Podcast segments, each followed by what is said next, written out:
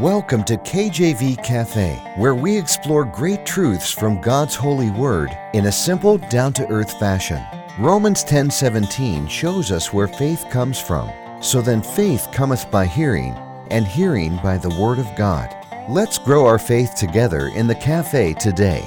Our program is hosted by Pastor Clark Covington and brought to you by Heartland Ministries. Grab your Bible and a hot cup of coffee or tea and join us now as we explore God's holy word.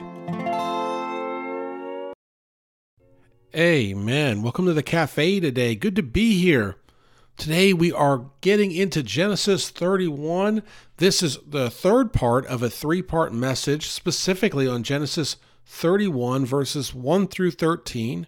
As we've gone through this message, we've learned about God's character, His love, His provision, His protection, the way that He blesses us, even in the sight of our enemies, as Psalm 23 5 famously puts it. Thou preparest a table before me in the presence of my enemies. Thou anointest my head with oil, my cup runneth over. The idea of God taking from the wicked and giving it to the just. The idea of recompense or repayment, wickedness repaid to the wicked, and goodness repaid to those that follow Christ, which we know is the only way to be good. The only way to be good is to follow Christ. That is it. We must follow him. We must live like him. We must have that Holy Spirit living within us if we want to be good in any fashion. And we've looked at um, when we live for God, you know, the idea that we, we suffer with the Lord, we are partakers in his suffering, we'll be partakers in the glory to come. Amen.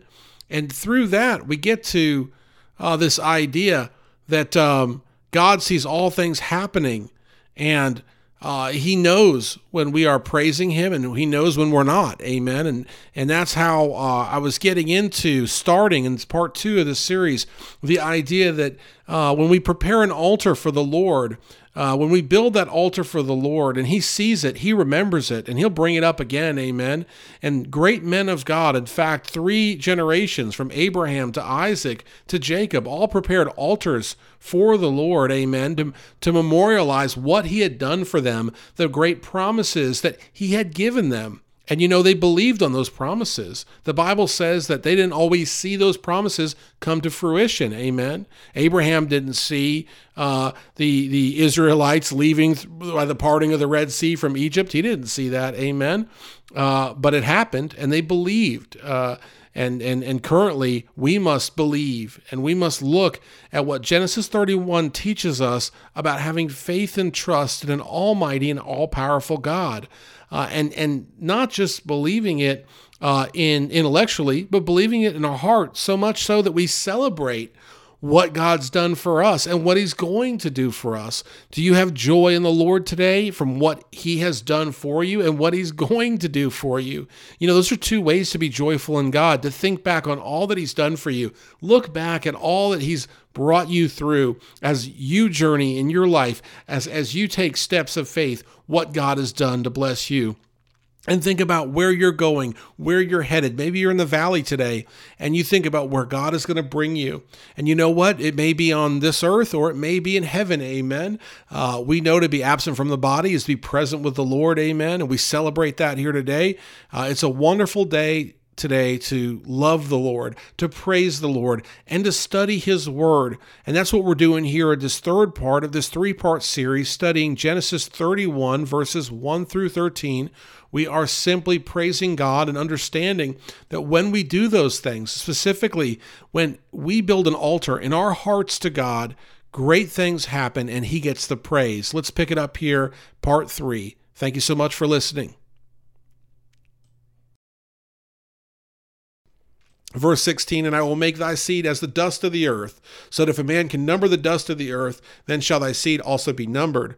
Arise, walk through the land in the length of it and in the breadth of it, for I will give it unto thee. Then Abram removed his tent and came and dwelt in the plain, uh, plain of Mam- Mamre, which is in Hebron, and built there an altar unto the Lord. And so we see Abram building an altar unto the Lord. As I understand it, it's not the first time that Abram had built an altar unto, unto the Lord, but he did this to celebrate what God had promised him. He did this to bring glory to what God was doing. He made a visual uh, thing to appear to people so they could also recognize God's power, sovereignty, and promises to Abraham. And Abraham, you know, uh, the chosen child they have very much later on in their life is Isaac. And we see Isaac doing something very similar Genesis 26, 22 through 25.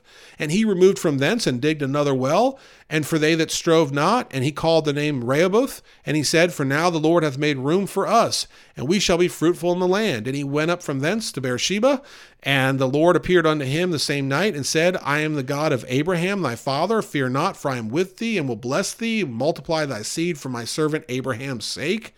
And he builded, he being uh, Isaac here, and he builded an altar there, and called upon the name of the Lord, and pitched his tent there. And there's there Isaac's servants digged a well. And so we see in Genesis 26, about 13 chapters later, after Abraham, Abraham had, had built that altar, we see Isaac building an altar.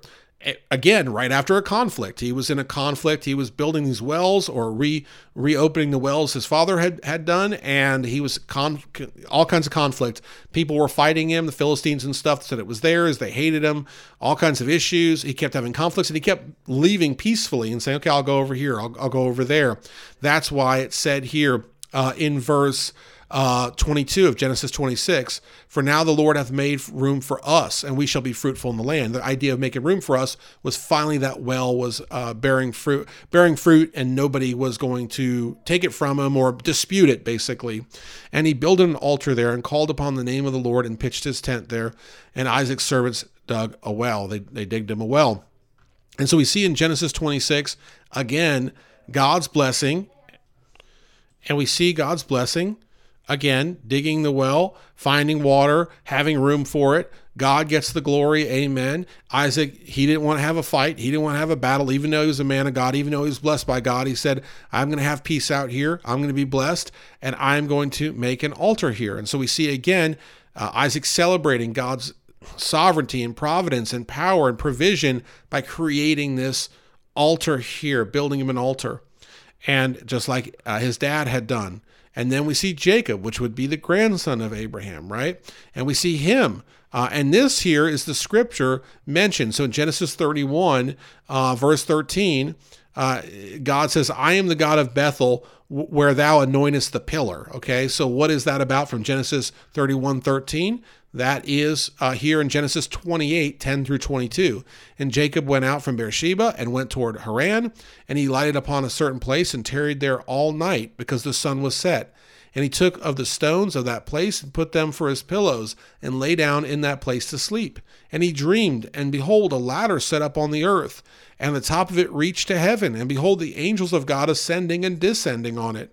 And behold, the Lord stood above it and said, I am the Lord God of Abraham thy father, and the God of Isaac. The land whereon thou liest, to thee will I give it, and to thy seed and thy seed shall be as the dust of the earth, and thou, thou shalt spread abroad to the west, and to the east, and to the north, and to the south. And in thee and in thy seed shall all the families of the earth be blessed. And behold, I am with thee, and I will keep thee in all places whither thou goest, and will bring thee again into this land, for I will not leave thee until I have done that which I have spoken to thee of. And Jacob awaked out of his sleep, and he said, Surely the Lord is in this place, and I knew it not. And he was afraid and said, How dreadful is this place! This is none other but the house of God, and this is the gate of heaven. And Jacob rose up early in the morning and took the stone that had, uh, he had put for his pillows and set it up for a pillar and poured oil upon the top of it. And he called the name of that place Bethel, but the name of the city was called Luz at the first. And Jacob vowed a vow, saying, If God will be with me and will keep me in this way that I go, and will give me bread to eat and raiment or clothing to put on, so that I come again to my father's house in peace, then shall the Lord be my God, and this stone which I have set for a pillar shall be God's house, and of all that, that thou shalt give me, I will surely give the tenth unto thee. And so we see here Jacob recognizing God's power, his sovereignty. Again, this is when he was leaving. Esau wanted to kill him. He's in a conflict, going towards uh, his his uh, Laban's uh, land there uh, to get to find a wife and he's on his own. He's probably scared and not knowing what's going on. And God appears to him and he gets up and he builds a pillar, he builds an altar. So, what do these three altars have in common from grandfather to father to son? They all show God's glory. They all show God's power in the lives of these people, and they all demonstrate that God had made a promise to them.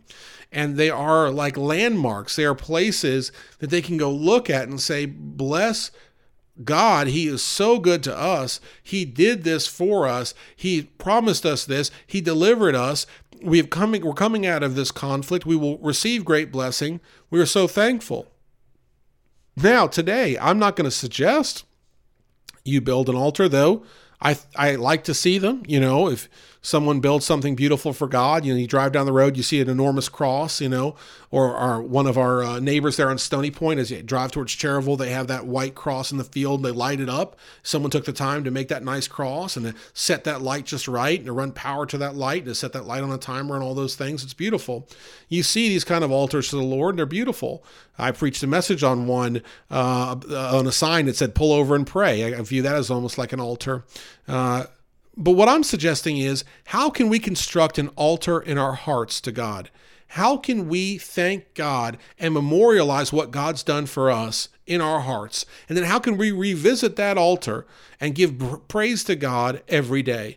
Because that's truly what it's about is giving God the glory, understanding that he is with us, understanding that Genesis 31, that same God that was there with Abraham and then um, Isaac and then Jacob, that same God is here today and will bless you and will help you and will preserve you and will do all those things that he promises in his word. It's nothing that I'm making up, it's everything that's already in his word that's been promised to those that believe on him. Amen. The Bible is full of incredible promises about what happens when we believe on the Lord Jesus Christ.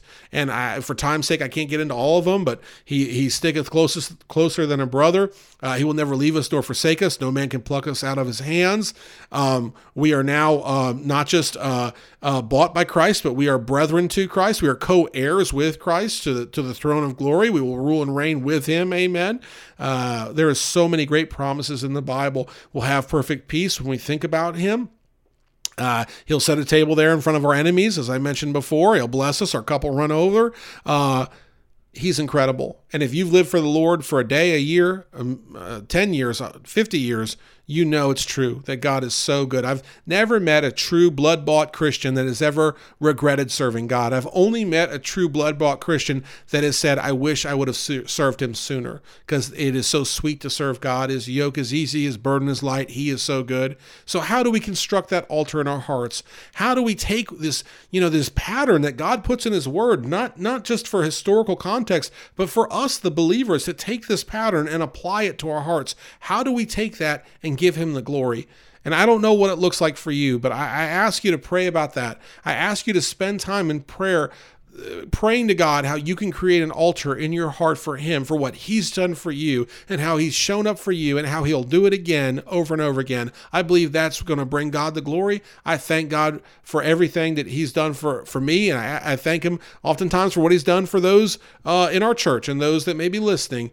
Lord is so good. We have to give him glory. Jesus Christ, our Savior and Lord, he is so good. He is our all in all. So I ask you now to think about him tonight, pray to him tonight, create that altar in your hearts so that you, when you one day uh, go to heaven, when he calls you home in the rapture, when you get to heaven and you see him, you can thank him and you can thank him and say, Lord, I'm thanking you face to face, but I've been thanking you for a long time in my heart. I got an altar there set up for all you've done for me. You are good to me. And God remembered the altar there.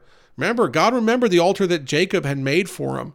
He said, I am the God of Bethel, where thou anointest the pillar. Well, God didn't forget, did he? He told Jacob, I remember what you did. And I believe he'll tell us, Hey, I remember what you did there in your heart. You set that altar up for me, and you praised me, and you gave me glory. He, he knows, amen. He desires our praise and he's worthy of it. So let's give him all the glory tonight. I thank you so much for listening. Take care. God bless and amen.